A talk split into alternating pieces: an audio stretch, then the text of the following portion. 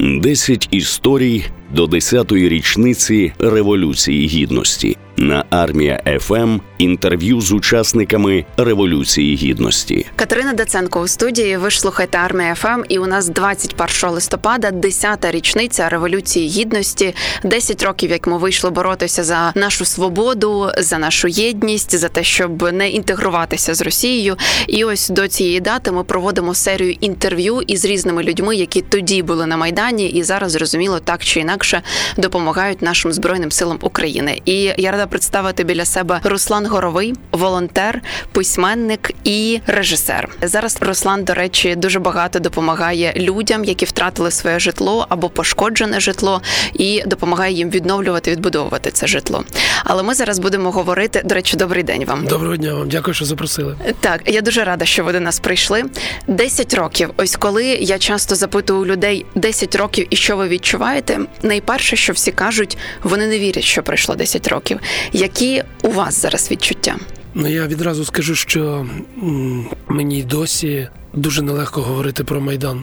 Так чи інакше, тому що ну в моєму житті це було перша така трагедія такого масштабу, коли я побачив, як у мене фактично на очах в центрі мого прекрасного міста навбивали купу людей, і невідомо за якою ознакою. Ну за великим рахунком було невідомо, адже вбивали не тільки на інститутській, вбивали скрізь, то люди падали, їх відносили туди до суші. І я досі не готовий до кінця прямо про це говорити, навіть про попри те, що я письменник, якимось чином намагаюся це все пережити. Я взагалі-то про майдан давав лише одне інтерв'ю, суто документальне для проєкту, суто документальні розповіді. А так я цю тему мені дуже важко на це говорити. Чи я вірю, що пройшло 10 років, то ми постаріли на мільйон років зразу. Війна, затяжна війна нікого не робить там молодшим. І нікого не залишає без шрамів, без скабок. Називайте це як хочете. Звісно, що пройшло дуже багато часу. Я тоді був не сивий, а я тоді не мав третьої дитини. Це було зовсім інше життя, якого ніколи не буде до майдану. Я тоді собі дозволю у вас запитати, чому ви вирішили погодитись на інтерв'ю і трішки поговорити про це. Це типу як саморефлексія, як самоусвідомлення чогось. Ну треба ж якось битися зі своїми драконами в своїй голові. Ще не факт, що все вийде. Побачимо. Я, до речі, з багатьма людьми говорю про майдан. Багато хто говорить, що вони навіть не встигли ще досі усвідомити, що взагалі відбувалось тоді на майдані, тому що майдан переріс у війну, потім почалась широкомасштабна війна, і навіть ну от не можна подивитися це як на історичний контекст, тому що фактично ми досі живемо ось в цьому майдані, ось в цій такій одній лінії подій, які розвиваються, ну і розвинулись фактично війну. Як ну, ви для себе безумовно, це тяглість всього, тяглість е, одна подія переходила в іншу. Після Майдана в мене був такий період, я думав, що життя закінчилось. Воно реально закінчилось, тому що я не міг ні нічого не міг. Я був як сам нам була, і я десь лютий березень. Дуже погано пам'ятаю. Для мене це як вроді викинуто з пам'яті після розстрілу Небесної Сотні. І як не дивно витягнуло мене з того всього, саме війна на сході, саме вторгнення на Донбас, саме те, що я побачив по телевізору. А треба розуміти, що я в 90-х роках жив по любві на Донбасі. І для мене це я жив саме в Краматорськ. І Слов'янськ, Краматорськ для мене це були не порожні слова. Там була купа знайомих, яких я вдруг раптом побачив по телевізору. Причому як з нашого боку, так і з боку тих скотів, які що то там все чинили. І це якось мене вивело з цієї прострації і включило знову, тому що я розумів, що я маю щось робити. І Донбас мене включив. Якщо Майдан мене фактично виключив, виключив життя, попри те, що в мене були маленькі діти, попри те, що я то жив живий був, все зі мною, на відміну від інших людей, було нормально. Ну що, живий же, живий. Тоді ж мірили тільки так: живий, поранений і вбитий. Ну як? Ну, живий, а значить, що з тобою могло статися? Нічого такого і не сталося. Але мене виключило. А Донбас мене включив і все. І ми поїхали, почали допомагати армії. Бачите, як цікаво, з деякими людьми, з якими я спілкуюся, от вони для себе майдан розуміють, попри всі жертви, попри те, що загинуло купа людей, попри те, що багато людей, я би навіть сказала, зломлені. Багато хто все рівно для себе розуміє майдан перемогу. Ну тобто, що ми перемогли тодішню проросійську владу. Як Безумовно. ви для себе його розумієте? Тому що ось в тому контексті, в якому ви сказали, що це була як майдан вас виключив, але все ж таки. він виключив мене з життя, але це не значить, що не було усвідомлення перемоги. Просто знаєте, було ще одна така перемога. Здавалося, ще якась така одна перемога, і не буде з ким воювати. Ну, в смислі, не буде побратимів з ким воювати. Тому що коли ви їздите щодня, забираєте вбитих з морга, віддаєте рідним, тому що декого не віддавали спочатку. Ще ж було незрозуміло все до кінця. Це ми зараз навіть хоч якось розуміємо, що це була перемога над злом, хоча перша, перша спроба бою, я б так її називав. А тоді взагалі було не до кінця зрозуміло, чи віддадуть тіло, чи не віддадуть, чи закриють тебе зразу далі. Були люди, які зникли, і на той час було незрозуміло, де вони. Тому це все така в ретроспективі можна вважати це першою битвою, першою виграною битвою добра зі злом, де добро перемогло. Але на той момент це абсолютно було не на поверхні. Тим більше, що оговтавшись, покидьки нанесли дуже швидко. Наступний удар я маю на увазі Донбас. Ну, спочатку Крим, так, а потім так, Донбас. Але фактично Крим, от я кажу, що я цей момент ще не до кінця мене мене ну мені дуже важко, навіть я можу плутатися в датах цей момент, тому що я був такий. Звісно, що я розумів, що відбувається. Навіть там щось нам ми хлопцям там допомагали, але справжньому не включив тільки Донбас. Якщо згадуючи ці події, повертаючись на самий початок, ви були з 21 числа, чи ви під'єдналися, приєдналися до майдану трішки пізніше? Річ у тім, що я, оскільки я режисер, діючий режисер телекомпанії, і на той момент теж був Магнолія ТВ, то я не міг там взагалі не бути по професії.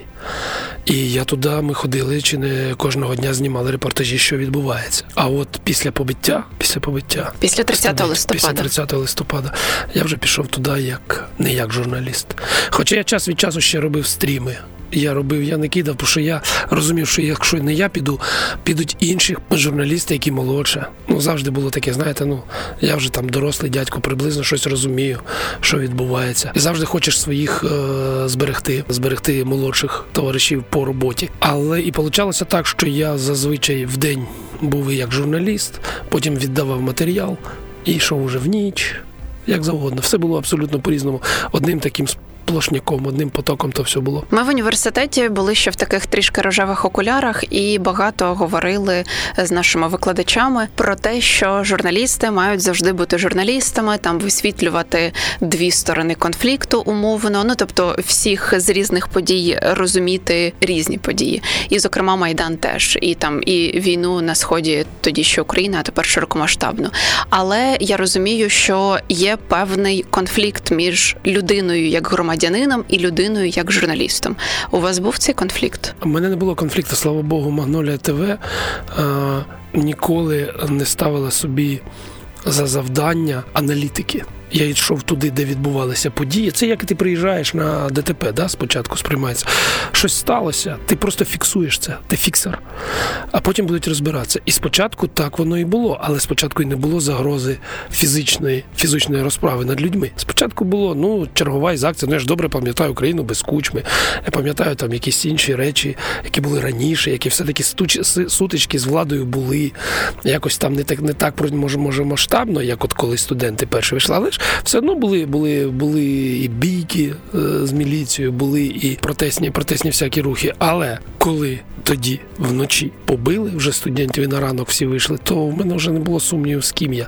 Тому що я прекрасно розумів, що я українець вже на той момент. Я вже працював з собою, я писав українською виключно мовою. Я ще переходив в побуті на російську тоді, але усвідомлення того, що ким я буду, якщо треба робити вибір, було однозначне. Тому в мене не було ніяких ніяких е, сумнівів, що я маю бути на майдані саме з цього боку. І все, я пішов на майдан. Тим більше, що я побачив неважливо, неважливо формі людина, чи не в формі, чи зі студентським квітком, видно, хто добро, а хто зло. Це було видно неозброєним оком, насправді. Ну тобто, реально намагатися в тих умовах сказати, знайти якусь золоту середину між побитими побитими студентами або людьми, людьми в каски з щитами, які їх хлопцювали. Да, ну це ну якось ну ну. Навіть в голову мені не приходило шукати якусь, а раптом хтось сам винний. Да? Ну це ж було б дико. Тобто майдан 2013-14 років він абсолютно не схожий з помаранчевою революцією, революцією на граніті і не знаю, і іншими якимись отакими людськими повстаннями українськими. Ну мені про революцію на граніті важко щось говорити, тому що я був ще підлітком. Просто я не брав в ній участі ну, фізично. А цей був, ну звісно, що найбільш найбільш такий, ну і закінчився він великою кров'ю. Зараз ретроспективно можна говорити про те, що Росія весь час намагалася продавити цю час від часу. То вона зробила спробу, не вийшло. Вони продумали через деякий час ще зробили спробу, ще зробили спробу. Тобто, це не майдани ставалися, а це протест проти того, що намагалися знову закрутити черговий раз гайку. От і все. Все дуже просто. І нічим іншим воно закінчитись не могло, як показала практика. Тобто вони, коли зрозуміли, що зсередини це не, не, не зробити, вже вже нічого не зробити, незважаючи на що, то, що Медведчук там герой України є там чи Києва, чи якісь там, ну хто завгодно є в українському політичному істеблішменті, який за них тяне мазу, зруйнувати зсередини вже не вийде. Тоді вони просто пішли в е, відкриту агресію, тому що е, як би там ми не говорили, вони теж старіють. Ці всі і вся все його оточення. Воно воно не молоді люди, які можуть робити це без кінця. Їм це швидко було. Раз спроба не вдалася, друга спроба не вдалася, третя спроба, і все нати вам нати вам пряму агресію. І тут не вийшло, тому що ті всі їхні заслані казачки, які були е, в нас в політиці, які їм рапортували, що та ти що, ми тут ми все порішали. Українці давно хочуть бути єдиною Росією з вами і будуть вас зустрічати. Бачите, вони брехали, вони просто брали свої гроші. Ну так як зазвичай це роблять брехуни. Вони брали гроші, розказували хазяям одне, а тоді. Тоді ви бачили, що було, що вставали і жінки, і діти перекривали дороги, і для них це було шоком, як мінімум для вояк, які прийшли російських, які були з глибинки, їх же набрали теж там Бурятія, що там, е, або в Алмазну шахту йди, або на в танкове училище. Ну і звісно, що я на місці Бурятів теж би пішов в танкове училище, тому що вони не планували воювати. Тут раз їх закидають туди і розкажуть, да зараз ми тут маршем пройдемо до Києва, і буде у вас все хорошо. А тут раз і з одного боку летить, і з другого летить, і матюки, і гранати, і пулі, і все інше. І вони тоді е, вони вже, знаєте, коли тобі дають такий опір шалений, от тоді вони почали звіріти ще більше. Це так розказували на деокупованих територіях. От тоді вони почали звіріти. Спочатку вони навіть були місцями перелякані, не розуміли. Але потім все, вони оговталися, у них в руках автомат, все. І вони кожного сприймали, незважаючи на дитина, жінка, старша людина. Ми для них стали ворогами уже 100%. Вже нікому не треба було доказувати, і вони вже мочили все підряд. Я, до речі, говорила з однією жінкою, яка зі Сполучених Штатів Америки приїжджала до нас в Україну тоді на Майдан як медик. І вона розповідала, що от, власне Майдан це була як точка неповернення, тобто, що люди в США почали зовсім по-іншому сприймати Україну, розуміти, що це різниця є між Україною і Росією, розуміти, що Україна це окрема держава і де вона знаходиться, а не просто десь там біля Росії. Чи був чи був у вас можливо якийсь такий момент, щось під час майдану ви якось одномоментно усвідомили, що ну ось саме це і є Україна, і, і що тоді це було усвідомлення для вас? Ну насправді далеко не майдан став моїм усвідомленням мене як українця, да і далеко не майдан став якимось переломом в моєму житті. Він став переломом з точки зору, що за свої переконання треба битися, не просто їх мати а треба битися. Да, Це трошки інше. А так я давно знав, що Україна ніяка, ніяка не Росія. Тому що, прости Господі, я там був, я бачив, і я знаю, що таке менталітет росіян, що таке менталітет українців. І хоча ментальність не є константою, але от ті кілька поколінь, які виросли навіть уже за незалежної України тут і там між ними така ментальна прірва. Ви просто не уявляєте собі. Просто це ментальний розлом землі. От і все. Ми а... абсолютно не вони, і вони не ми. Поясніть трішки детальніше про різницю цих ментальностей. От як ви для себе її розумієте? Зараз поясню. Україна, давайте на такому дуже простому прикладі, як Друга світова війна. Україна це було місце бою, і Україна опинилася в лещатах між комуністами і між гітлерівським рейхом, які воювали між собою, фактично перемішуючи Україну. Україну. Україна винищена, винищені міста. Ті, що перемогли, почали називати тих українців, які воювали за свою країну посібниками німців, посібниками етіх. Всі, е, а всі перемоги переписувати великої общності людей Совєтському Союзу. Ми б без українців побіділи. Я бачите, я даже мене моя російська така, як вроді мене блін, це то заставили з бумажки читати якимись непонятними буквами. Тому і вони, вони цим горді, росіяни, вони насправді горді і думають, що вони перемогли фашизм. Вони, саме вони, не Радянський Союз за допомогою Америки, Ленд-Ліза і всіх інших, а саме вони перемогли фашизм. Коли ти е, розповідаєш, що ну тоді ви, значить, маєте повністю відповідати за те, що відбувалося, коли радянські війська зайшли на Німеччину. І зґвалтування Польщі, зґвалтування Німеччини, жінок, вбивства всі масові, все. Ви ж за це давайте теж відповідаєте. А вони кажуть, такого не було. Вони від, від вони все відбивають. Їм не можна нічого довести. Вони вели, вони розказують собі, що ми перемогли фашизм, і не розуміють, що вони перемогли фашизм, а світ переміг фашизм. І коли вони кажуть, ми заплатили найбільшу ціну, ну і найбільшу ціну, але одну з найбільших, якщо взяти в процентному відношенні, Україна заплатила саме за перемогу в фашизмі. Але українець не бігає і не кричить, що ми перемогли фашизм. Ми, а росіянин бігає. Коли росіян кажеш, а ти ніколи не задумувався, звідки там пісні такі русські, знаєш, у тьоті Зіни кофточка з драконами та зміями, то у Попова Вовчика отець прийшов з трофеями. Висоцький написав: ви ж ту Германію розграбили. Ваші ж батьки і діди не тільки герої, а мародери і все інше. Вони цього не можуть, вони цього не можуть зрозуміти. Бо біда, вона е, їх стосувалася, але вони отримали за це образ переможців. А нас біда стосувалася весь час до Другої світової, після Другої світової. Ми з одного рабства не вирвались, по нам прийшло катком, друге рабство нас накрило. Ну і все. Тому ментальна різниця дуже велика. До речі, причому не просто образ російського солдата, як вони дуже люблять називати ось цього радянського саме солдата. Ну вони зараз це кажуть, це, це, це русський солдат. Угу. Це вони вони, ну, це от, вони якраз вони якраз це поламали, не радян. Вони кажуть, от русський солдат. От ми, ми переможці. Хоча я ж кажу, це все абсолютні фантазії, вологі фантазії руського міра. До речі, якщо повертаючись до майдану, я коли читала ось ці хроніки, там на українській правді, наприклад, була така чисто онлайн-трансляція, і багато людей там те, що постали вони в Фейсбук, або те, що там журналісти виставляли відео різноманітні. І один із активістів майдану зараз вже не згадаю хто, але написав, що тоді навіть десь ще до січня 2014 року російський прапор на майдані не сприймався вороже. До тому, що українець, українець нам намагався розібратися всередині себе. Середньостатистичний, що відбувається, і він не не дивився так, от знаєте, аналітично на те, що там когті саме Росія вчепила. Більшість народу нашого, да, вона розбиралася з владою. Вона розбиралася, бачила конкретного мінта, який бив дубинкою, і ставала на, на захист людини, яка поруч. Це знаєте як? Ті, що були на Майдані, вони не бачили широкого спектру всього, що відбувається навколо Майдані, навколо Майдана. Вони бачили те, що перед собою.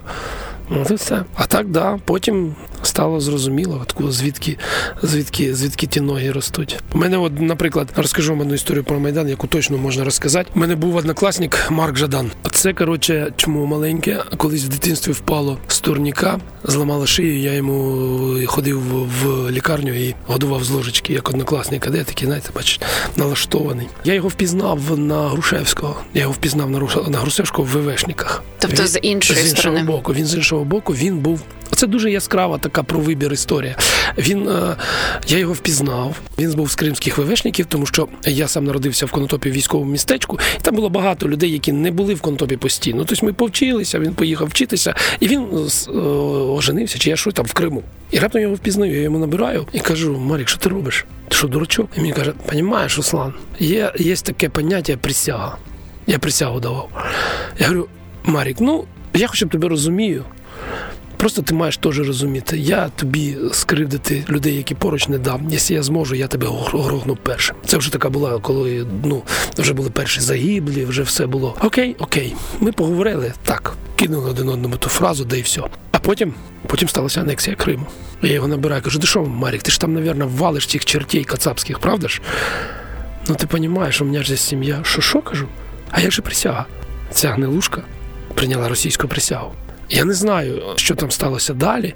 Далі їх там всіх, хто перейняв присягу, перекидали в Чечню. Я сподіваюся, там е- з ними зробили все, що захотіли. Я не знаю, де він. А от оце, оце вибір, коли ти чувствуєш силу, ти все время стаєш на сильну сторону. От бачите, тут він думав, то ми якщо з дубінками, ми їх зараз тут зробимо.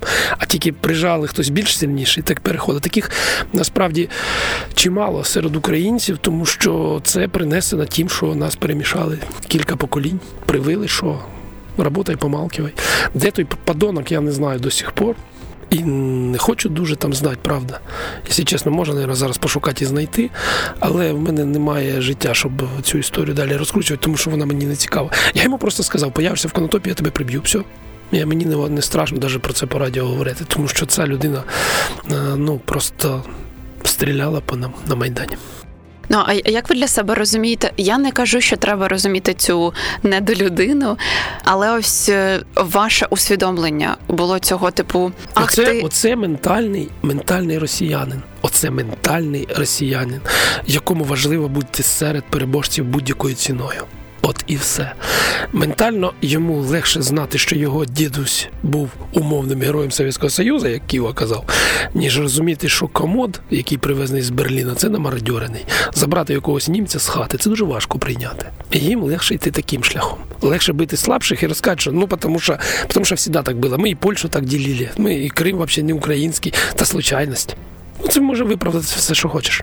Ну, це можна їх назвати пристосуванцями а, цих людей. Є. Так вони є. Річ у тім, що в принципі, за великим рахунком, що росіяни, що українці, за великим рахунком пристосуванці, ті, хто чинив спротив, спротив в 20-х роках, 17-го в Росії, в 20-х, 18-х у нас, вони або загинули, або поїхали за кордон, або пристосувалися.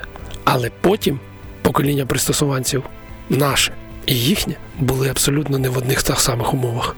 Наших весь час додавлювали людей голодомором. Війна ходила на цій території.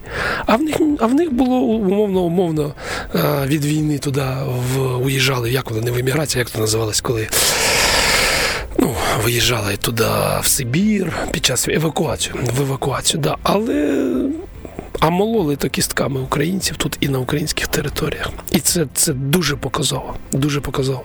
В нас ця пам'ять, навіть навіть якщо наші діди, баби, мамки, тата не казали нам це, вони це знали підсвідомо, і нас воно проскакувало.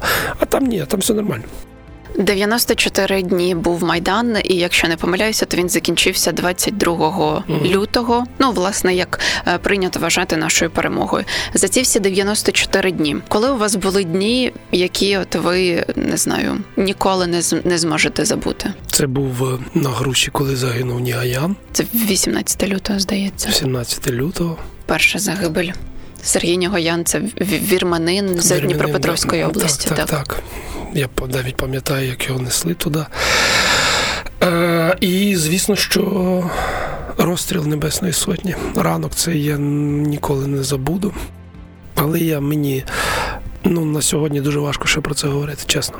Принаймні виносити це в, в інформпростір. Колись може, я навіть нічого й не написав про ці події. Я кажу, повторюся, я одне інтерв'ю дав, але з тим, що його не будуть публікувати, його можна просто ну для для спогадів за, зафіксувати і все. Знову ж таки, ще раз дуже вдячна вам за те, що ви погодились на інтерв'ю. І якщо говорити про майдан, про те наскільки це все вас турбує, не турбує. Якщо це питання для вас складне, то можете не відповідати.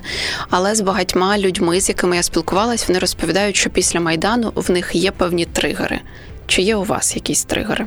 Там не знаю, хтось говорить, що це пісня пливакача. Я її теж насправді не можу слухати без червоних очей. Хтось каже, що це політики, яких вони припинили сприймати. Ну тобто думки абсолютно в кожного по різному. Насправді я весь час, весь час, коли потрапляю на майдан незалежності, да, я не можу його сприймати таким.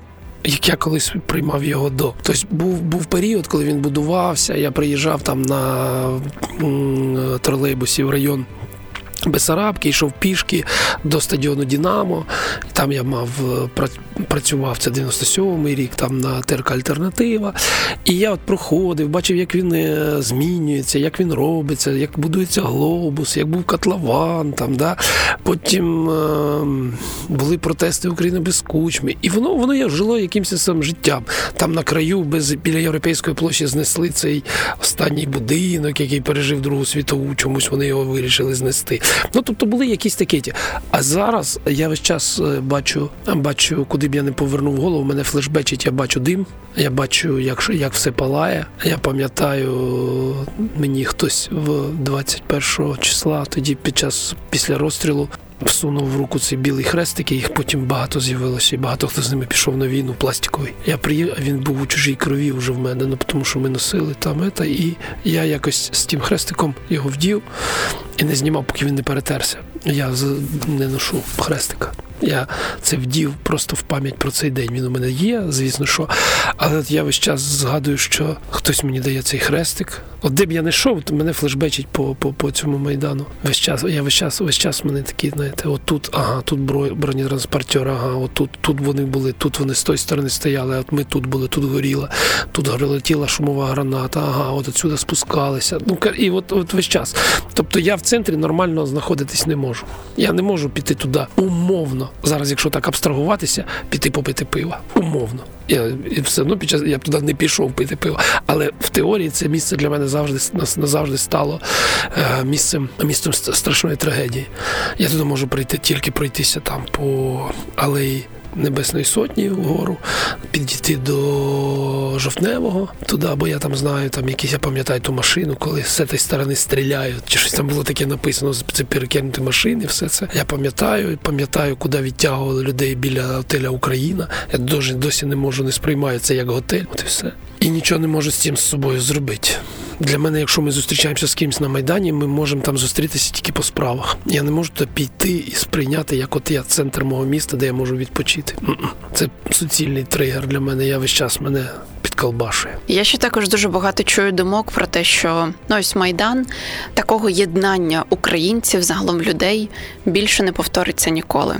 І що ось це власне тоді відчувалася ось ця єдність площини, горизонтальна єдність, загалом єдність нашої українців, які усвідомлювали себе як громадянами України і держави.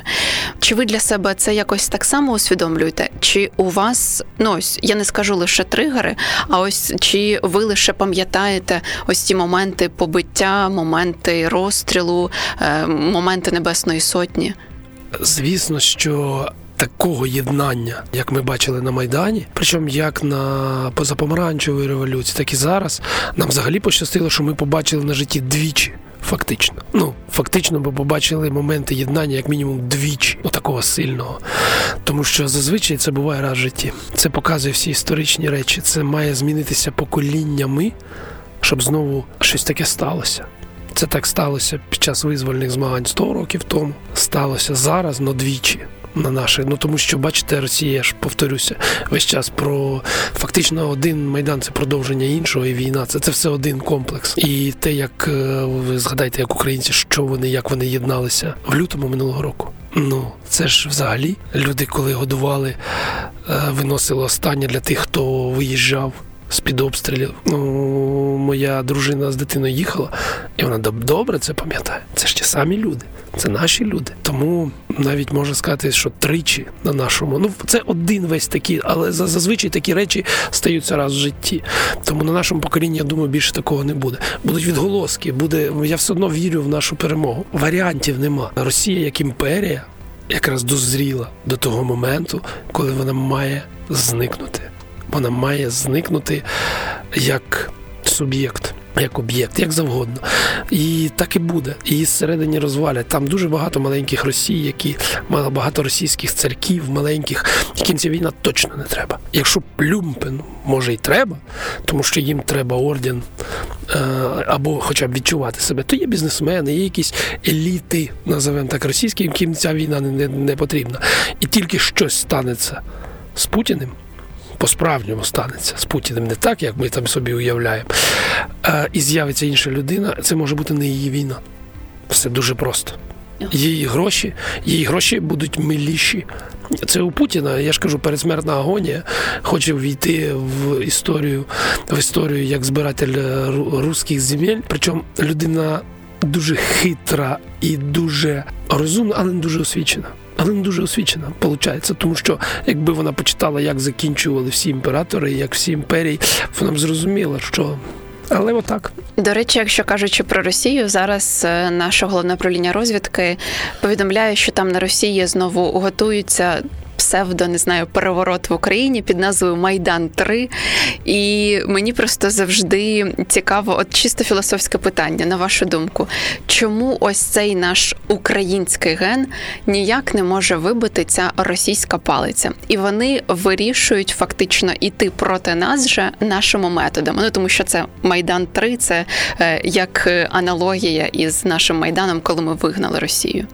Оце тотальне нерозуміння ментальності українця, нерозуміння, несприйняття. Вони е, їх вчать, що так не буває, тому що бути не може ніколи. Що люди так не поводяться. Люди так не. ну, Русський чоловік, а ми один народ. Так не поводиться. Русський чоловік дійсно так не поводиться. А українець він не є русським чоловіком. А оцього розуміння в них немає немає абсолютно. Розумієте? Росія, вона тюрма і внутрішня, і зовнішня. А Україна ніколи не була тюрмою. Навіть якщо в якісь моменти були випадки, коли Україна намагалася ну або разом об'єднуватись, да, і будувати якісь там спільні проекти, називаємо це, або відкупитися від Росії, воно нічим не закінчилося. Росія завжди намагалася нав'язати свою думку. Часи Богдана Хмельницького і часи Катерини. Просто все це показує, що з росіянами не може говорити ні про що. Ніколи. Хто там Бісмар казав, я можу помилятися, тому що зараз такий рівень е, пам'яті, що договір з Росією не вартий навіть паперу, на якому він підписаний. Це правда. Це і бачите, кожне історичне покоління це доводить, що Росія це вона не може бути е, ні партнером, вона не може бути ні другом, тим більше. Це просто ну таке споконвічне зло, яке, до речі, і не маєш свого коріння. Получається, чому вони сюди лізуть? Ну, Тому що тут їхнє коріння. І вони так думають. Не, ні, Тут немає їхнього коріння. Просто вони собі придумали, що їхнє коріння тут. Бо якщо не тут, то де? Ну де? Нема ж іншого, іншого варіанта ж нема.